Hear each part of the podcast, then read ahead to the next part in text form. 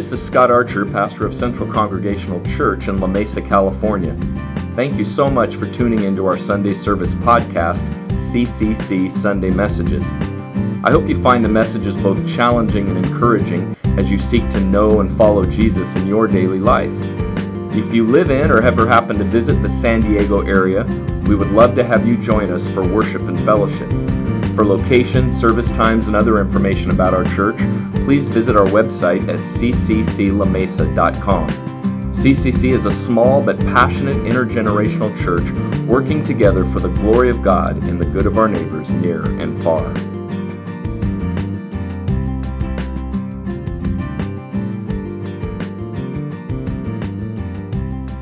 Find your Bible or open your Bible app on your computer and let's get back into the Gospel of Mark. Uh, we've got this week and then three more weeks, and we'll be done after more than a year of going through the Gospel of Mark. We, uh, if all goes according to plan, our last Sunday in that in the Gospel of Mark should be the first Sunday of August, and uh, we have entitled this series getting in on the good news. And I hope, as you have heard these messages, I'm trusting that you've spent time reading through the gospel on your own. I hope that by the Holy Spirit, this has been a source of good news uh, in your life. I know it has in mine. And, and, um, and I hope that it's been good news even in the places, and maybe especially in the places where it's made us a bit uncomfortable, where it's uh, shaken us up a little bit, because really, um, the best sometimes the things we need the most that are the most healthy for us at the moment maybe don't feel so good uh, and don't look so good but in the long run they really are. And we can look back and realize wow i really needed that. So uh, i hope that that's uh, you've taken advantage of that and that you'll uh, just hang with us here as we uh, move forward. And uh, so we're going to be in the gospel of mark chapter 14 looking at verses 53 through 72 um, this morning. And the title of this message this morning is The Trial of Faith or The End of Self Righteousness. And, uh, you know, as we are walking through this time of pandemic and social unrest uh, nationally and globally, uh, as you watch the news, if you're a person that's online at all, uh, there's just no end to commentary, whether it's uh, sort of official commentary from a news outlet or personal commentary on social media. And, um, you know, we all are going to judge those things differently, sort of from our point of view. But one of the things that has struck me in uh, listening and reading is just an underlying current. Well, maybe it's not even so underlying. It, it, oftentimes it's very obvious. Just a sense of real self righteousness uh, that's that's sort of backing what anybody and everybody's saying, depend, no matter what side of an issue they're taking. And that's not to say that there isn't a side, there isn't a, uh, excuse me, that there isn't a right or a wrong in some of these issues. That there isn't places where we really need to be thoughtful about the way we're responding uh, to uh, one issue or, or another. Um, but it's it's not so much what being said, uh, even though it is sometimes, but it's it's how it's being said. There just seems to be a a real sense of I this is me and this is my opinion and I'm right and we all te- have a tendency to be feeling like we're the one sitting on the hill with the with the appropriate perspective of what's going on. And it just really smacks of self-righteousness a lot of it. That's not true of everyone and and there are some of there have been people uh, on the news and through articles and online that have had some really helpful comments and really uh, guided us in some real ways. But i think if we're honest with ourselves and what we see going on um, there's a lot of people just sort of feeling really confident about their opinion and not being afraid at all to share it. And here's the thing uh, no matter what where we stand on some of the issues, and I'm not going to get into those this morning, um, it's entirely possible to do the right thing or to say something that is technically right and to do it in com- the completely wrong spirit. Can I get an amen? Thank you. I think I heard a few amens just then. Let me say that again. It's entirely possible to do or say the right thing, something that's technically correct, right, righteous, just, and to do it in the wrong spirit. Um, and uh, And I think that's one of the things that this passage this morning, one of the ways it can challenge us. I think in all that we're walking through right now, and especially for those of us that claim to be followers of Jesus Christ, there is a desperate need for humility to approach whatever issue we're dealing with, whatever person we're dealing with, whatever uh, we feel like we maybe need to say or do something to approach that situation in a spirit of humility in light of the work of Jesus Christ and in the light of the way he lived and in the light of the sacrifice he made for you and for me. Jesus didn't just do and say the right thing. Jesus did those things and he said those things in the right spirit, and he did and said them as uh, in obedience to the will of his Father. Wasn't just him talking, and he said this over and over I only do what I see the Father doing. And in our case, we need a big dose of humility uh, so that whenever we speak or whenever we act, that we're we're doing that from a place of humility and a place of love and that we are learning to speak and act only as the holy spirit would lead us because he is the one that will lead us to do the will of the father so let me read the passage this morning from mark chapter 14 and uh, then we'll walk through it together mark chapter 14 starting at verse 53 this is right after um, excuse me, this is right after Jesus has been arrested. And now he's going to be on trial. Uh, this week, we're going to be looking at his trial before the religious leaders. And next week, we're going to be looking at his trial before Pilate, the governmental leaders, uh, as in, which will move us into his crucifixion. So they this member, the Jesus was in the garden praying, and finally he said, "Enough! Get up! Here comes my accuser, and uh, Judas comes and betrays him with a kiss.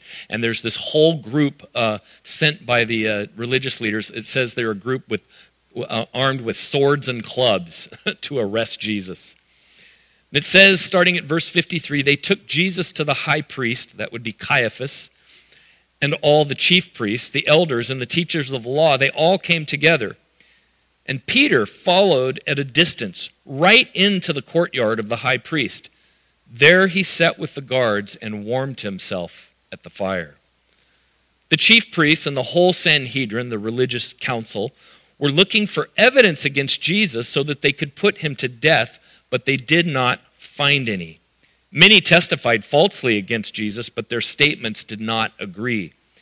Then some stood up and gave this false testimony against him. We heard him say, I will destroy this temple made with human hands, and in three days will build another not made with hands. Yet even their testimony did not agree. Then the high priest, Caiaphas, stood up before them and asked Jesus directly, Are you not going to answer what, what is this testimony that these men are bringing against you? But Jesus remained silent and gave no answer. And again, the high priest asked him, now he asked him very directly, Are you the Messiah, the chosen one, the anointed one? Are you the Messiah, the Son of the Blessed One? I am, said Jesus. And you will see the Son of Man sitting at the right hand of the Mighty One and coming on the clouds of heaven. The high priest tore his clothes. Why do we need any more witnesses? He asked. You have heard the blasphemy. What do you think? They all condemned him as worthy of death. Then some began to spit at, spit at him. They blindfolded him, struck him with their fists, and said, Prophesy! And the guards took him and beat him. While Peter was below in the courtyard, now this, this part with Peter, you have to see these events are happening simultaneously. Jesus is in there being tried and hit and mocked. It says, While Peter was below in the courtyard, one of the servant girls of the high priest came by. When she saw Peter warming himself, she looked closely at him. You were also with the Nazarene Jesus, she said. But he denied it. I don't know or understand what you're talking about, he said, and went out into the entryway. When the servant girl saw him there, she said again to those standing around, This fellow's one of them. And again, Peter denied it. After a little while, those standing near said to Peter, Surely you're one of them, for you're a Galilean. He began to call down curses and he swore to them, I don't know this man you're talking about. Immediately the rooster crowed a second time. Then Peter the, remembered the words Jesus had spoken to him Before the rooster crows twice, you will disown me three times. And he broke down and wept. Very poignant passage. So we get into the passage. You can follow along. Uh, there's digital notes through the U- YouVersion Bible app, or you should have received an email that you could download a PDF of the notes. Here's the central thought for this morning.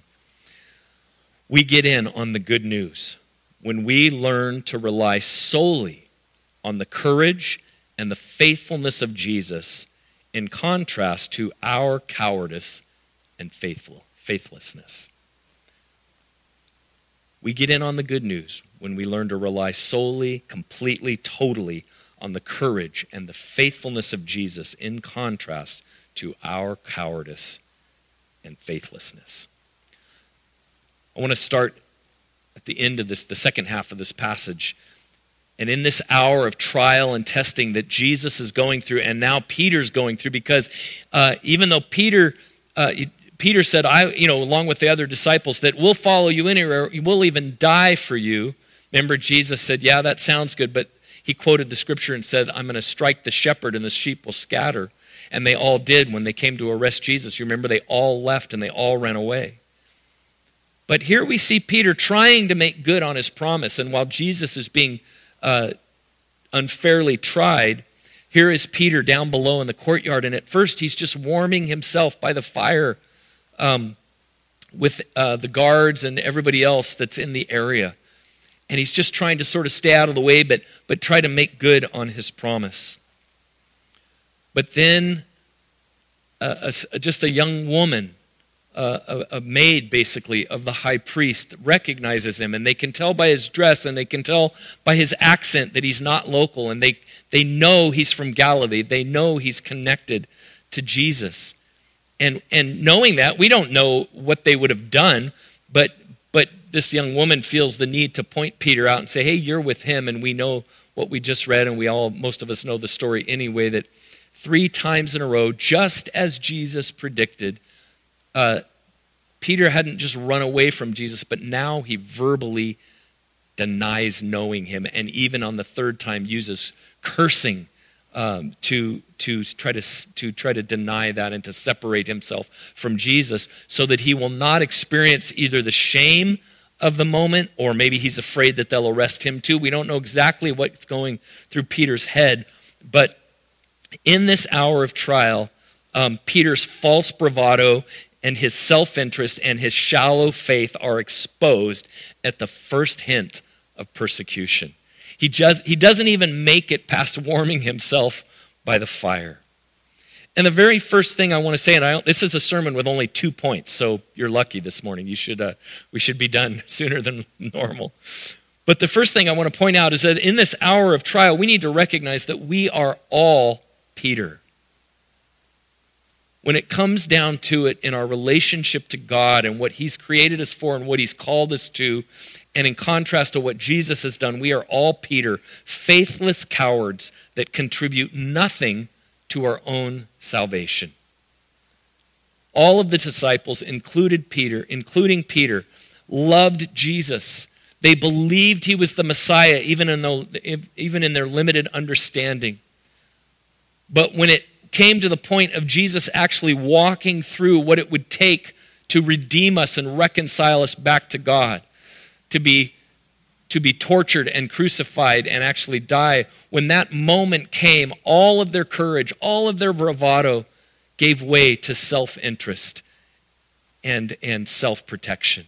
And they fled from Jesus and Peter even denied him. And we need to be honest that we are all in that same place that none of us bring anything to, to the table when it comes to our relationship with God. And, and, and none of us bring anything to the table, even in our own ability to serve God in the way that He's called us to. But there's a hope in this difficult point. There's a really interesting passage in the book of Romans, chapter 11, starting at verse 28. The Apostle Paul says this speaking of the Jews um, and the Gentiles. And he's speaking of the fact that the Jews at the moment are far from God. They've rejected, for the most part, the Jews have rejected Jesus as the one, the Messiah that they've been waiting for. In verse 28, he says, As far as the gospel is concerned, the Jews are enemies for your sake, speaking to Gentiles. But as far as election or choice is concerned, they are loved on account of the patriarchs, the church fathers, the fathers of Israel. For God's gifts and his calls are irrevocable. Verse 30 Just as you were at one time disobedient to God, have now, you who were at one time disobedient to God, have now received mercy as a result of their disobedience, so they too have now become disobedient in order that they too may now receive mercy as a result of God's mercy to you. A little confusing, but here's the key verse, verse 32. For God has bound everyone over to disobedience so that he may have mercy on them all. Think about that phrase for a minute and think about it in relation to Peter and the rest of the disciples in their failure in, the, in this hour of trial. Paul says that God has bound everyone, all of us, over to disobedience so that he may have mercy on all of us. See, it's easy maybe to look from a distance at Peter and the disciples and say, wow, they were really cowards, man. They blew it. And maybe, maybe not, but maybe there's some of us that would say, well, if I'd have been there, I'd have stuck it out.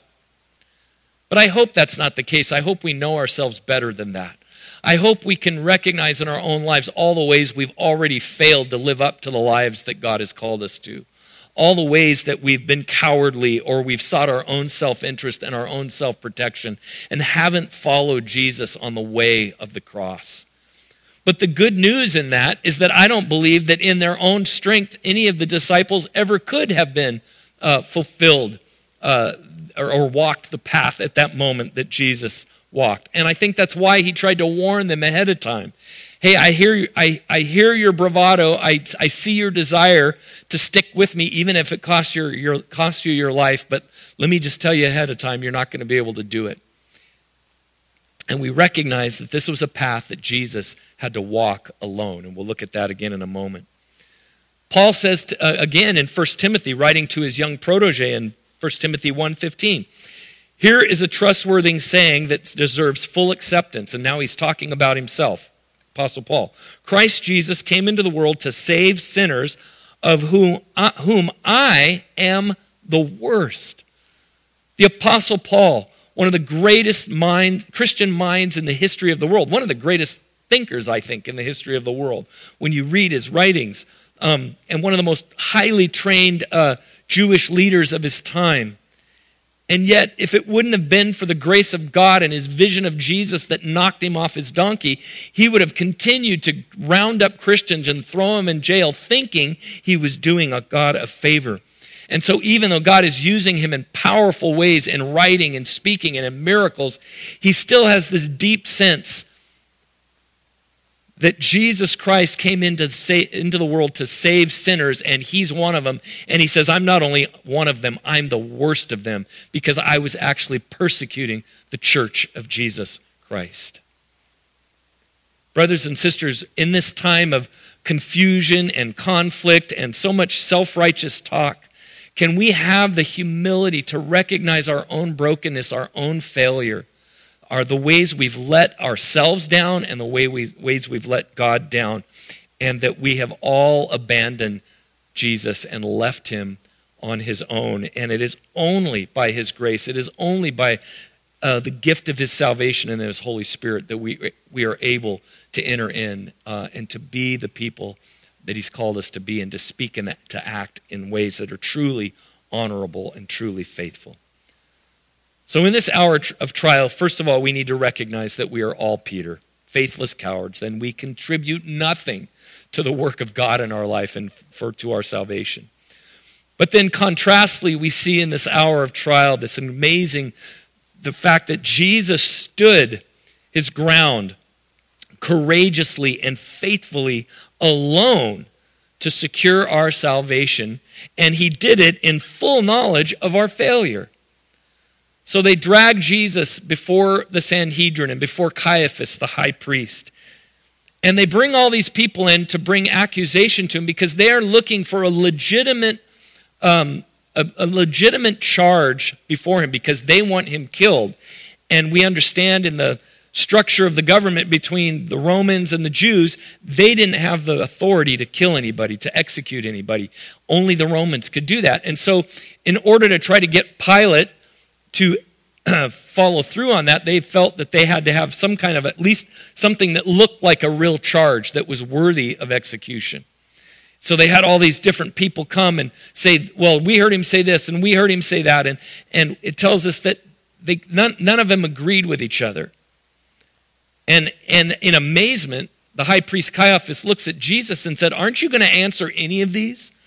And, it, and just like we're going to see when he stands before Pilate, it says he was completely silent in regard to any of the charges brought against him as he stood alone.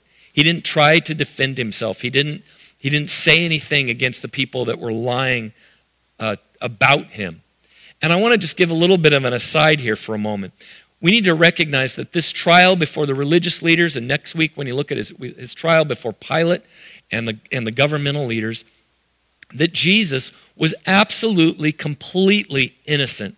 And he was treated completely unfairly and completely unjustly. And he was murdered. Uh, his murder was a complete sham uh, and, and, and a gross violation of all that is right and true. And in that, we need to recognize that Jesus stands and is in solidarity with everybody throughout history and everybody in the world today that is oppressed and, and is experiencing inju- injustice uh, at whatever level. That is the side that Jesus is on, and that and if you and probably most of the folks I'm talking to right now probably haven't experienced that those kind of things in a deep way, but maybe you have. But can you sense that any place in our lives where we feel that sense of injustice or oppression, or we see it in other places in the world, can we recognize Jesus is in complete solidarity? He experienced it. He was the most innocent man that ever lived, and so his trial and his unjust death was the most grievous there's ever been. But they bring, bring all these charges. None of them agree. The high priest says, Are you just going to stand there? And he does. and so finally, the high priest just looks at him and asks him directly, Are you the Messiah? Are you the, the Son of the Blessed One? Are you the Son of God? And finally, Jesus answers. And this is the first time that Jesus says clearly who he is. If you remember throughout the gospel, anytime a person or even the demon said, We know who you are, you're the Christ, um, that you're the Son of God, he would tell them to be quiet. But now was his moment. Now was his hour. And standing there by himself in front of all of his accusers, in, in light of the question, Are you the Messiah? He says, I am. That a powerful phrase going all the way back to Moses and the burning bush, where God identified himself as the great I am, the very ground of being. He says, I am. And then he uses two phrases that um, he says, I am, and you will see the Son of Man. He refers to himself as the Son of Man, sitting at the right hand of the Mighty One, speaking of God, and coming on the clouds of heaven. Now, maybe that doesn't mean too much to us. It sort of just sounds powerful and, and uh, you know, uh, scriptural, but it had an amazing impact on Caiaphas on and the rest of the folks there because he, he, he took a phrase out of Psalm 110 and out of Daniel chapter 7 to help them understand who he believed himself to be. Jesus stood there full of courage and full of faith by himself, and he boldly declared his anointing, his calling. He truly is the Messiah, the chosen one of God, his divinity. He is the Son of God. He's sitting at the right hand of the Blessed One, and his authority using the phrase, the Son of Man coming on the clouds of glory. The, the religious leaders would have heard this in their own understanding, not just to say, Yes, I'm the one that God has sent to free you, uh, to set you free from the Romans and to reestablish Israel, but they would have heard him saying, I am basically equal with God and I have all authority. Psalm 110, chapter 2, or chapter Psalm 110 verses 1 and 2 says the Lord said to my Lord sit at my right hand and that's what he he quotes that verse saying I'm the right hand man of God. I'm in that place of power. And then in Daniel chapter 7 verses 13 and 14 in this crazy vision that Daniel has it says in my vision at night I looked and there before me was one like the son of man that's how Jesus described himself coming with the clouds of heaven he approached the Ancient of Days and was led into his presence, the Ancient of Days being God. He was given authority. So the, the, the religious leaders know this whole passage. All Jesus said is, I'm the Son of Man, and you will see me coming in the clouds of glory. But they know the rest of the passage. He, now speaking of Jesus, was given authority, glory, and sovereign power all nations and peoples of every language worshiped him. His dominion is an everlasting dominion that will not pass away, and his kingdom is one that will never be destroyed. That's the full context of what Jesus was saying. And at that moment, Caiaphas knew he had him. Says he tore his clothes in this dramatic act of, of, uh, of you know, grief, just saying, what more do we need? You've heard it from his own lips. He's claimed all authority, even over the Romans. What do you think? And they all said he deserves death. And now they felt like they had the charge that they could take to, to a Pilate to, uh, to get them to get Pilate to execute him. And so we see this incredible contrast between Peter warming himself by a fire, and he has a young woman that just comes and says, Hey, you're with Jesus.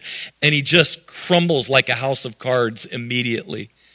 And in contrast to that, we have Jesus standing before the religious leaders and fully, fully in, uh, in control of himself in the situation. And only at the right moment does he speak out and declare with full faith, full authority, full courage, I am indeed the Messiah, and I'm even more than you think I am. I am the very one that was prophesied that will one day have all power and authority over every nation and every kingdom. And it is that Jesus in that spirit that took all of our sin and all of our shame and overcame it through his death and his resurrection. And he did all that at that moment he made that declaration at the same moment that Peter was denying him. And he did it with the full knowledge that that was happening because he predicted it beforehand. So Jesus went to the cross with the full knowledge of the fact that you and I would deny him. You and I would not live up to our God given calling. Romans chapter 5, verse starting at verse 6, you see at just the right time, while we were still powerless, Christ died for the ungodly. Very rarely will anyone die for a righteous person, though for a good person, someone might possibly dare to die. And many of us know this last verse. But God demonstrates his own love for us in this while we were still sinners, while we were still deniers, while we were still cowards, Christ died for us. 1 Timothy again, this is the rest of the verse that I read earlier, verses chapter 1 verses 15 through 17. Here is a trustworthy saying that deserves full acceptance. Christ Jesus came into the world to save sinners, and let's all say it together, of whom I am the worst. But for that very reason I was shown mercy, so that in me and in you, the worst of sinners, Christ Jesus might display his immense patience as an example for those who would believe in him and receive eternal life. And then he says this in verse 17 Now to the King eternal, immortal, invisible, the only God, be honor and glory forever and ever. Amen. That's who Jesus is, and that's who we are in relation to him.